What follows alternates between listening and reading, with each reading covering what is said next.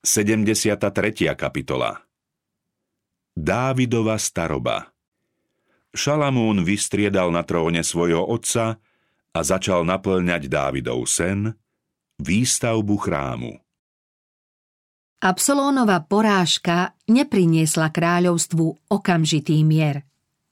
K vzbure sa pridala taká veľká časť národa, že Dávid sa nemohol vrátiť do hlavného mesta a znova sa ujať moci, kým ho k tomu nevyzvú kmene. Tie však v nastalom zmetku po Absolónovej porážke nevedeli kráľa bezodkladne a rozhodne povolať späť na trón. Keď sa k tomu nakoniec Júdov kmeň rozhodol, podnietilo to nevraživosť ostatných kmeňov a vyvolalo nové povstanie. To však bolo rýchlo potlačené a do Izraela sa vrátil mier a pokoj. Dávidov prípad je jedným z najpôsobivejších svedectiev o tom, aké nebezpečenstvá ohrozujú človeka. Je to moc, bohatstvo a svetské pocty, teda všetko, po čom ľudia najviac túžia. Len málo kto by s podobnými skúsenosťami, aké získal Dávid, bol lepšie pripravený na to, aby v takej skúške obstál. Dlhoročný pastierský život ho naučil skromnosti, trpezlivosti a starostlivosti o stáda – Stykom s prírodou v samote pahorkov sa rozvíjalo jeho básnické a hudobné nadanie. Tam rozmýšľal o stvoriteľovi a o jeho diele. V pustatine sa naučil dodržiavať stanovený poriadok, poznal seba zapieranie a nadobudol odvahu, silu a trpezlivú dôveru v Boha. Takouto prípravou viedol hospodin Dávida na trón Izraela – Dávid poznal jedinečné prejavy Božej lásky. Duch Boží ho štedro obdaril. Na Saulovom príklade poznal, aká bezcenná je ľudská múdrosť, ak sa neopiera o múdrosť Božiu. A predsa mocenské úspechy a sláva ho natoľko zviedli, že pokušiteľ nad ním neraz zvíťazil. Pri styku s pohanskými národmi neodolal túžbe napodobňovať ich zvyklosti a obyčaje a takto dosahovať svetskú slávu. Izrael sa mal presláviť ako národ hospodinov. Len čo Izraelci spišneli a rástlo im sebavedomie, údel Božieho národa ich už neuspokojoval. Skôr sa začali starať o svoje zaradenie medzi ostatné národy. To však nemohlo byť bez pokušenia. Snaha o rozšírenie svojho územia na úkor okolitých národov zviedla Dávida k rozhodnutiu povolávať do vojenskej služby všetkých, čo dosiahli potrebný vek a tým zväčšiť svoju armádu. K tomuto kroku zviedla kráľa jeho pícha a ctibažnosť, pretože výsledok sčítania mal zjavne ukázať rozdiel medzi tým, akú slabú ríšu pri nástupe na trón zdedil a ako za jeho vlády zosilnela a zbohatla. Tým sa však sebavedomie kráľa i národa ešte zvýši. V písme čítame.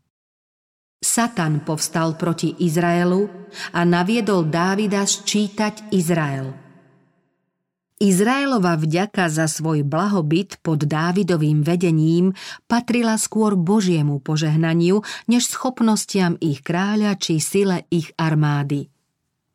Rozmach vojenskej sily tejto krajiny však musel v susedných národoch vyvolať dojem, že Izrael sa prestal spoliehať na hospodina a odkázaný je na vlastnú armádu. Pri všetkej svojej hrdosti na veľkosť a rozmach kráľovstva, Dávidov zámer tak výrazne rozšíriť vojenskú službu Izraelcov nijako nenadchol. Izraelci neboli spokojní s pripravovaným ščítaním ľudu. Ak to dosiaľ robievali kňazi a vládni úradníci, teraz bolo treba do toho zapojiť aj dôstojníkov. Okrem toho, zámer sčítania priam odporoval zásadám Božej vlády – Námietky proti nemu mal napokon aj Joáb, aj keď dovtedy vo svojom správaní nemával nejaké morálne zábrany, teraz povedal Nech pridá hospodin ku svojmu ľudu i stokrát viac, ako ho je. Bez tak sú všetci, pán môj, kráľ, sluhami môjho pána. Prečo si to žiada môj pán? Prečo sa má tým Izrael previniť? Kráľov rozkaz Joába prinútil. Tak sa Joáb vybral, poprechodil celý Izrael a prišiel do Jeruzalema. Trest Skôr ako sa sčítanie ľudu skončilo, Dávid sa presvedčil, že zhrešil. Kajúcne Bohu vyznal. Veľmi som zhrešil, keď som vykonal túto vec. Odpusť však teraz vinu svojmu sluhovi, lebo som si počínal celkom bláznivo. Nasledujúceho rána doniesol Dávidovi posolstvo prorok Gád.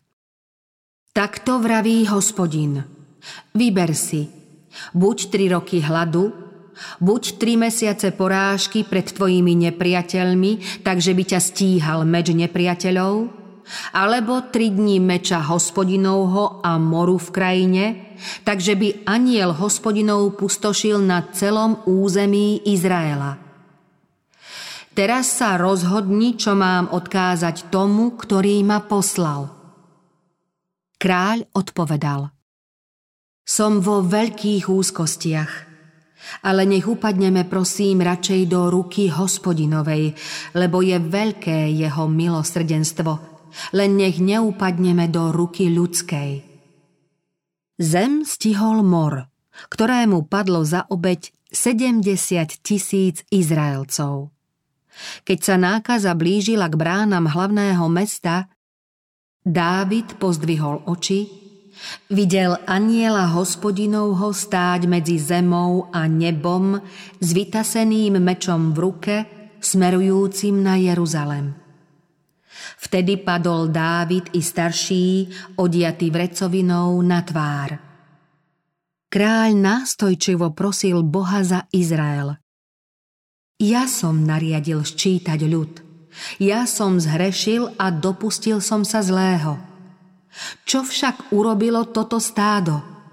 Hospodine, Bože môj, nech Tvoja ruka úderom zhubne zasiahne mňa a dom môjho otca, ale nie Tvoj ľud.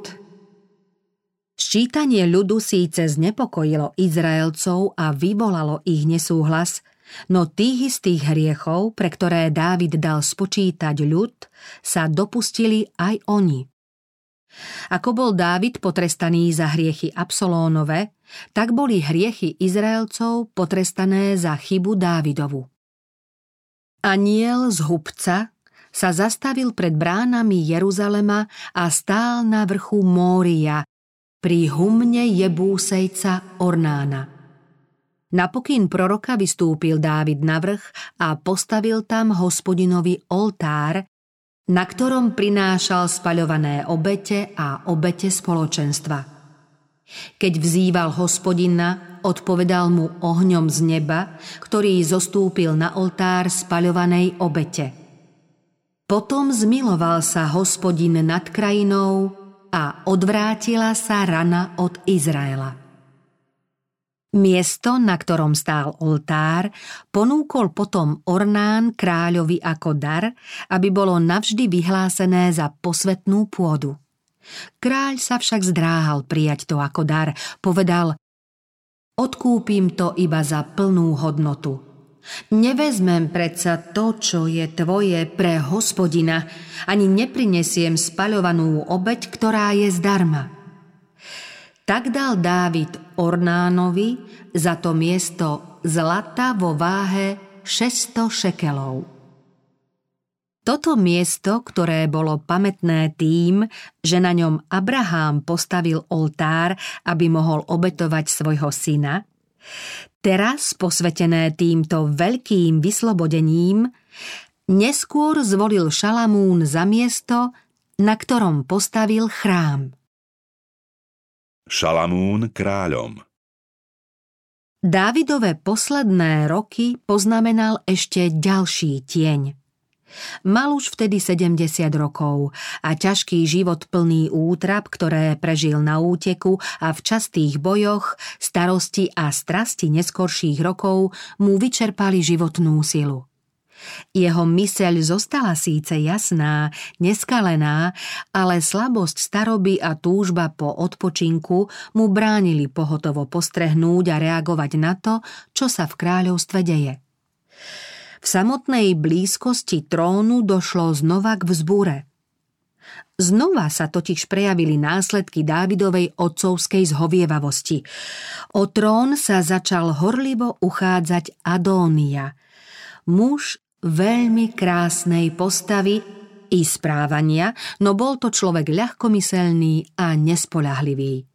V mladosti ho takmer nikto neobmedzoval, lebo jeho otec ho za celý svoj život nepokarhal, prečo to robíš?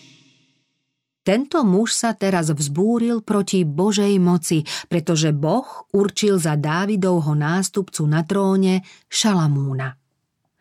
Šalamún mal totiž lepšie predpoklady stať sa vládcom Izraela než jeho starší brat a mal väčšie vrodené nadanie i vrúcnejšiu zbožnosť než on. Napriek tomu, že Božia voľba bola jasná a jednoznačná, Adónia nemal nedostatok stúpencov. Aj keď sa Joáb neraz previnil, dosiaľ zostával verný trónu – Teraz sa však aj on pridal k vzbúrencom proti Šalamúnovi. Podobne sa rozhodol aj kňaz Ebiátar. Vzbúra dozrela a sprisahanci sa zišli za mestom, kde pri veľkej slávnosti hodlali vyhlásiť Adóniu za kráľa. Plány im však zmaril rýchly zásah kňaza Cádoka, proroka Nátana a Šalamúnovej matky Batčeby. Oni to oznámili kráľovi a pripomenuli mu Boží príkaz, že nástupcom na trón sa má stať Šalamún. Dávid sa hneď vzdal trónu v záujme Šalamúna, ktorý bol hneď pomazaný a vyhlásený za kráľa. Vzbúra bola potlačená a jej hlavní pôvodcovia boli potrestaní smrťou. Ebiatar bol kvôli svojmu úradu i pre svoju predošlú vernosť Dávidovi ušetrený. Bol zbavený veľkňazského úradu, ktorý po ňom prevzal rod Cádoka. Joáb a Adónia zostali zatiaľ nažive, no po Dávidovej smrti ich za zločin vzbury rovnako stihla smrť. Príprava na budovanie chrámu Dávid sa od samého začiatku svojej vlády veľmi horlivo zaoberal jedným zo svojich prvoradých plánov, ktorým bolo vybudovanie chrámu hospodinovi. Aj keď tento svoj zámer uskutočniť nesmel, všemožne sa snažil výstavbe napomôcť.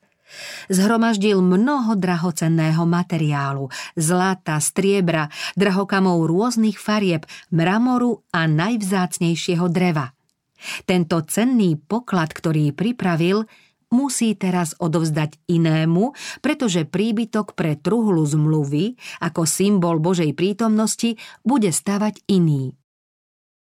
Keď kráľ na sklonku svojho života pocitoval blízkosť konca, zvolal izraelské kniežatá a zástupcov všetkých oblastí kráľovstva a tento poklad im odovzdal. Chcel im pritom oznámiť svoju poslednú vôľu a postarať sa o to, aby v záujme uskutočnenia tohto veľkého diela nešetrili podporou a spoločným úsilím. Všetci sa nazdávali, že Dávid sa pre svoju telesnú slabosť odovzdania tohto odkazu osobne nezúčastní – ale hospodin doprial Dávidovi ešte potrebnú silu i načenie, aby napokon mohol osloviť svoj národ. Dávid povedal ľudu, že o výstavbu chrámu sa chcel postarať sám, ale že na hospodinov príkaz bolo toto dielo zverené jeho synovi Šalamúnovi. Božie ubezpečenie znelo. Šalamún, tvoj syn mi postaví dom i nádvoria, lebo jeho som si vyvolil za syna a ja mu budem otcom. Jeho kráľovstvo upevním na veky, ak sa len bude pevne pridržať mojich prikázaní a predpisov ako dnes. Dávid ďalej povedal Teraz však pred očami celého Izraela zhromaždenia to hospodinovho a za prítomnosti nášho Boha vás napomínam. Zachovávajte a skúmajte všetky prikázania hospodina, svojho Boha, aby ste mohli vlastniť tú krásnu krajinu a podržať ju ako dedičstvo pre svojich potomkov až na veky. Dávid z vlastnej skúsenosti musel poznať tvrdosť cesty človeka, ktorý sa odvracia od Boha. Pocítil trest za prestúpenie zákona a zberal plody hriechu. Bytostne mu šlo o to, aby vodcovia Izraela zostali Bohu verní a aby Šalamún poslúchal Boží zákon a nedopúšťal sa neprávostí, ktoré oslabili moc jeho otca ktorému strpčili život a znevážili Boha.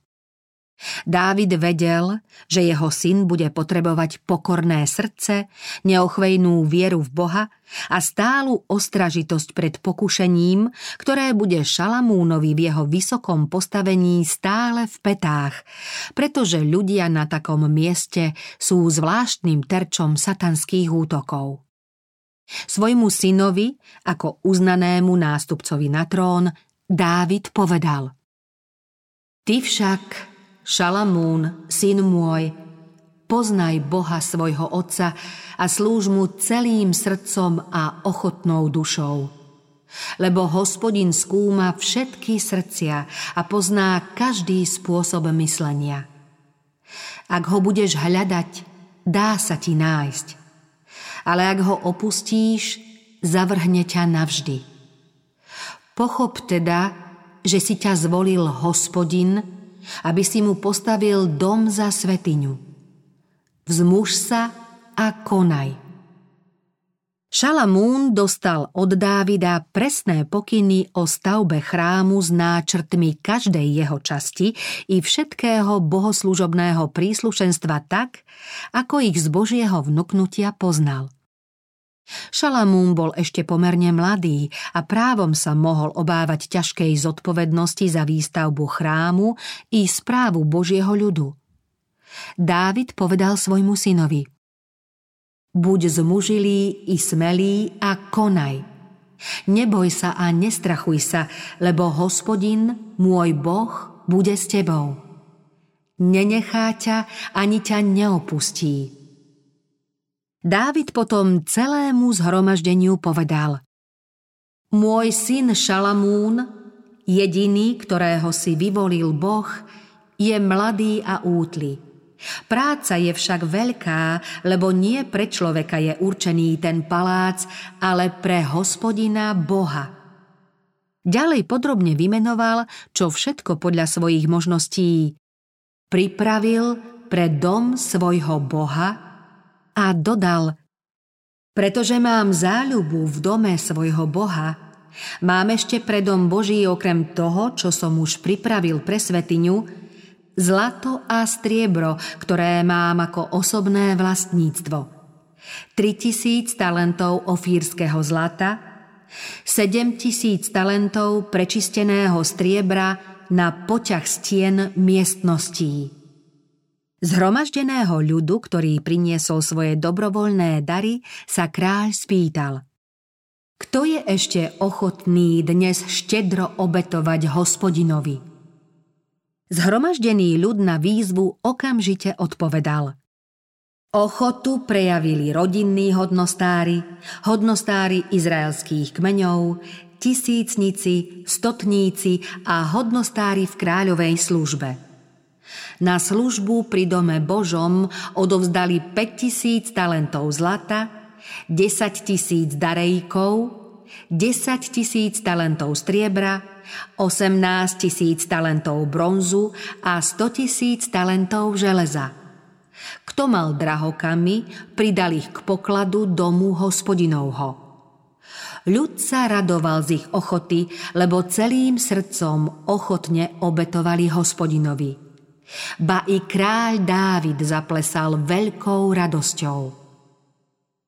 Potom Dávid dobrorečil hospodinovi v prítomnosti celého zhromaždenia a povedal Požehnaný buď hospodin, Boh Izraela, nášho otca, od vekov až na veky. Tvoja je, hospodine, veľkosť, moc, dôstojnosť, sláva i velebnosť, veď Tvoje je všetko na nebi i na zemi. Tvoje je kráľovstvo, hospodine. Ty si ten, ktorý sa ako hlava vypína nad všetkým. Bohatstvo a česť sú od Teba, Ty panuješ nad všetkým. Vo svojej ruke máš silu a moc – v tvojej ruke je, či urobíš niekoho veľkým a mocným. Tak teda, Bože náš, ďakujeme Ti a chválime Tvoje slávne meno. Veď ani ja, ani môj ľud by sme neboli schopní priniesť toľké milodary. Veď od Teba je všetko, takže z Tvojej ruky sme Ti dali – lebo sme pred tebou cudzincami a usadlíkmi ako všetci naši otcovia. Naše dni na zemi sú ako tieň a beznádeje. Hospodine, Bože náš, všetka táto hojnosť, ktorú sme pripravili, aby sme postavili dom Tvojmu svetému menu, je z Tvojej ruky a Tvoje je všetko. Viem však, Bože môj, že skúmaš srdce a obľubuješ si úprimnosť. Ja som z úprimného srdca ochotne obetoval všetko toto, ba s radosťou som teraz videl, že i tvoj ľud, tu prítomný, ochotne obetoval. Hospodine, Bože Abraháma, Izáka a Izraela, našich otcov, Zachovaj to na veky ako vzor zmýšľania tvojho ľudu a pripútaj si jeho srdce. Daj môjmu synovi Šalamúnovi nenarušené srdce, aby mohol zachovávať tvoje prikázania, svedectvá i ustanovenia a vykonať všetko na stavbu paláca, pre ktorú som vykonal prípravy. Potom povedal Dávid celému zhromaždeniu – Dobrorečte hospodinovi, svojmu Bohu. Celé zhromaždenie dobrorečilo hospodinovi, Bohu svojich otcov a sklonilo hlavy a klaňalo sa hospodinovi a kráľovi. Kráľ zhromažďoval bohatstvo na výstavbu chrámu a na jeho výzdobu s veľkým nadšením. Skladal slávne hymny, ktoré budú neskôr zaplňať chrámový priestor. Teraz sa jeho srdce potešilo nad veľkorysou odpovedou kniežat, otcov a šľachticov Izraela na jeho výzvu a nad prinesenými darmi, ktoré vyžaduje pripravované veľkolepé dielo. Obetovali a boli ochotní obetovať viac. K pokladu pridávali veľké dary zo svojho majetku – Dávid si hlboko uvedomoval, ako málo dáva, keď zhromažďoval svoj poklad pre Boží dom. Obzvlášť ho potešilo, keď pozoroval prejavy oddanosti šľachticov jeho kráľovstvu, ktorí ochotne odpovedali na jeho výzvu a z úprimného srdca prinášali svoje poklady hospodinovi a oddane sa hlásili k Božej službe. Bol to však sám Boh, kto podnietil toto nadšenie vyvoleného ľudu. byť treba Boha, nie človeka. Bohatstvo zeme poskytol Boh a jeho duch prebudil v nich ochotu, aby svoje skvosty venovali na stavbu chrámu. V pozadí všetkého bol hospodin. Keby Božia láska nebola oslovila srdcia ľudu, Všetko kráľovo úsilie by bolo márne a chrám by nebol nikdy postavený. Všetko, čo človek dostáva z Božej štedrosti, trvále patrí Bohu. Všetky hodnoty a všetkú pozemskú krásu, ktorú Boh na zemi stvoril, zveruje človekovi na skúšku, aby sa ukázalo, ako človek miluje Boha a ako si váži jeho milosť. Či už ide o bohatstvo hmotné alebo duševné, človek má všetko priniesť k Ježišovým nohám ako dobrovoľnú obeď. Darca má potom s Dávidom povedať Od teba je všetko, takže z tvojej ruky sme ti dali. Dávidov odkaz Keď Dávid cítil, že sa blíži smrť, neprestával myslieť na Šalamúna a na Izraelské kráľovstvo, ktorého blaho veľkou mierou záviselo od vernosti kráľa.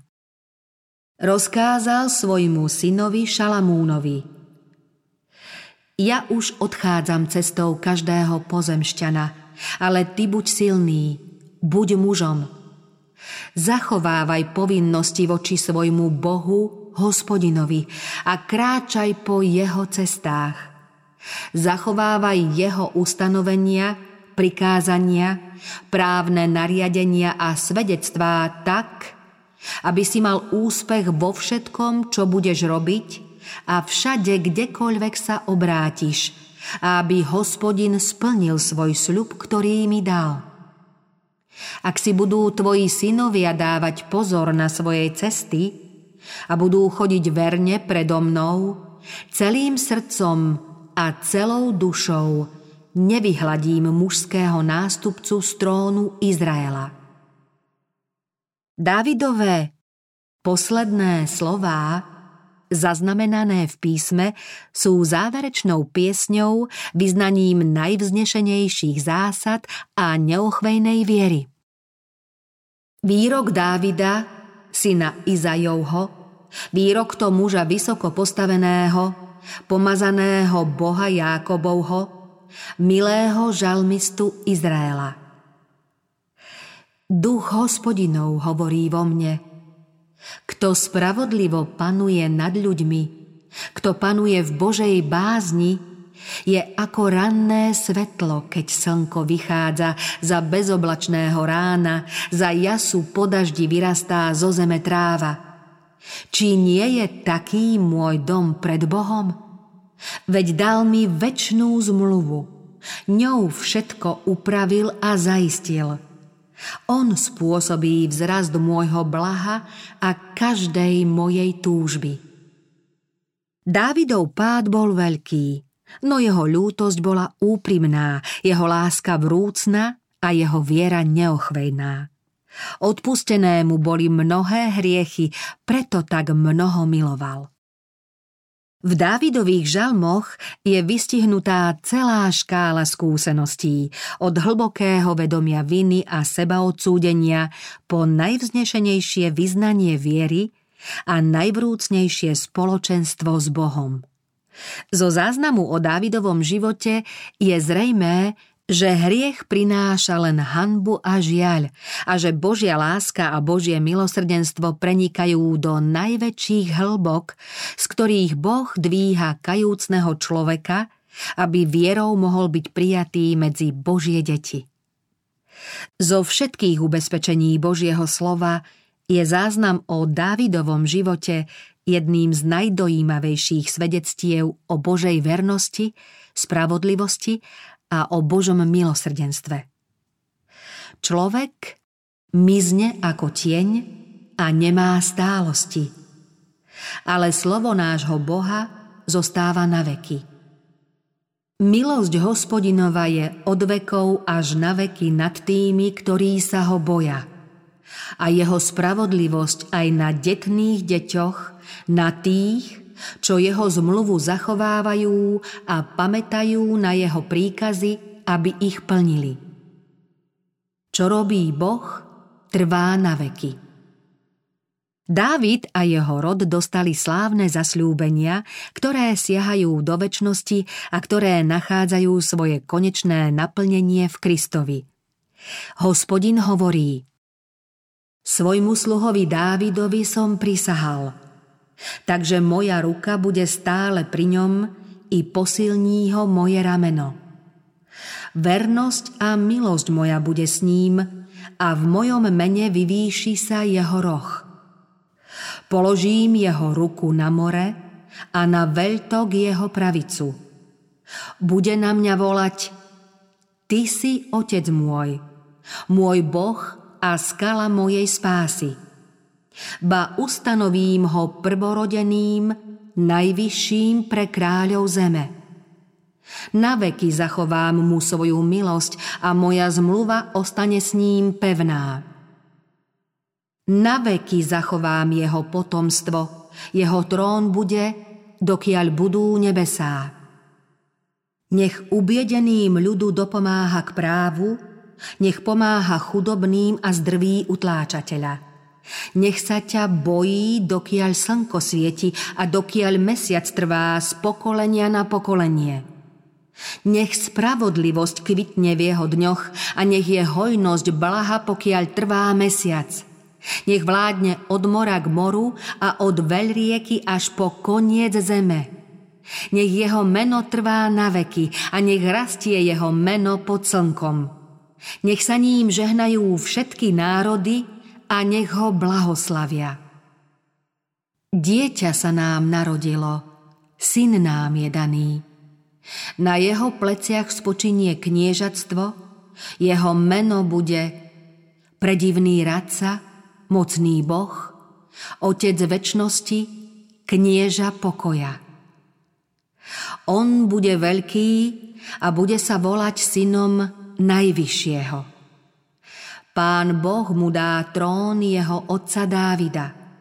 Na veky bude kráľovať nad Jákobovým rodom a jeho kráľovstvu nebude konca.